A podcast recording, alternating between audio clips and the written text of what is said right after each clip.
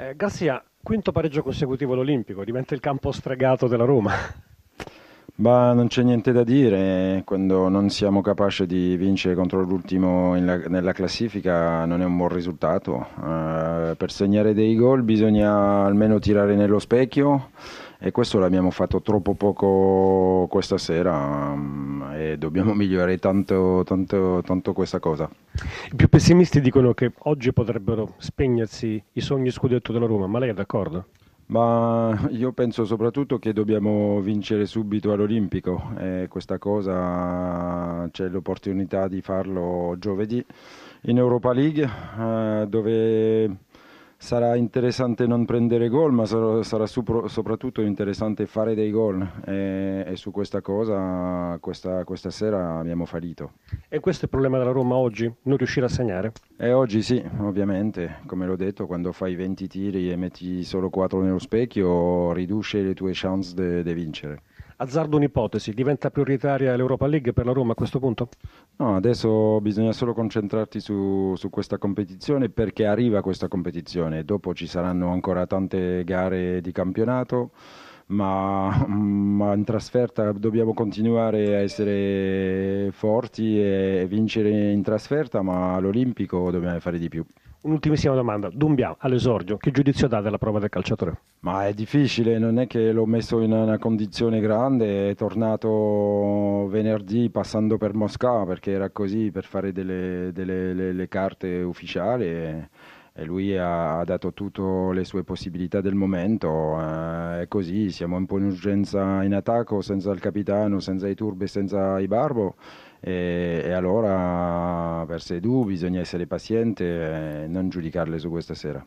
Abbiamo con noi Donadoni, io comincerei con una considerazione, se mi consente, Donadoni di carattere generale. L'Empoli impone il pari al Milan, eh, il Parma eh, impone il pari alla Roma. Il bello del calcio, mi perdoneranno a Parma, il calcio di provincia, il calcio che può far sognare, il calcio che sfida le grandi e riesce, come è successo a Parma, eh, grazie al campo, ad uscire da protagonista. Sì, direi che oggi è un po' la, mm, dire, eh, la scena che abbiamo vissuto, eh, quindi noi con grande umiltà, eh, sapendo che eh, avevamo affrontato un avversario di grande spessore tecnico e qualitativo, sapevamo di dover fare una partita eh, di difesa, eh, forse non siamo stati bravissimi in alcune circostanze nella gestione della palla, potevamo essere anche un po' più pericolosi, però lo spirito è quello giusto, è stato encomiabile da questo punto di vista e una squadra importante e qualitativa come la Roma ha fatto fatica a fare gol e questo credo che sia estremamente importante vada riconosciuto a questi ragazzi che comunque con tutte le difficoltà stanno sempre cercando di onorare il proprio campionato. Il Parma visto oggi contro la Roma non sembrava davvero ultimo in classifica, non soltanto per il temperamento, per la qualità, per l'intelligenza tattica dovuta anche evidentemente alle scelte di Donadoni, non sembrava l'ultimo in classifica.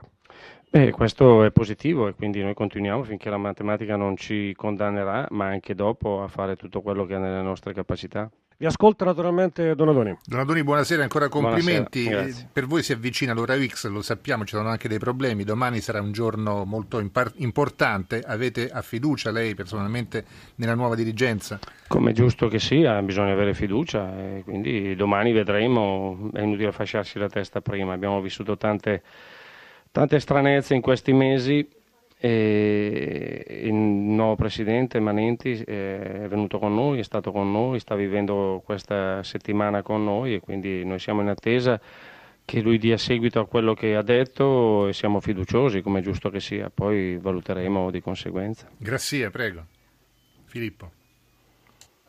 Il Parma ha dimostrato che non falsa il campionato, nonostante che so, l'addio di Cassano piuttosto che il trasferimento eh, di Paletta al Milan e questo credo che sia una bella notizia per tutto il calcio. No, ma l'ho detto poc'anzi in televisione, io credo che chi fa il campionato non è certamente una squadra di calcio, ma sono tutti coloro che fanno ragionamenti che, che che non devono assolutamente esistere e quindi stanno spesso volentieri seduti in poltrona, ragionano, fanno discorsi, giudicano, criticano e, e forse dovrebbero essere un po' più autocritici perché il calcio se ha delle difficoltà non è certamente colpa dei giocatori ma è colpa di chi, di chi dirige, di chi comanda.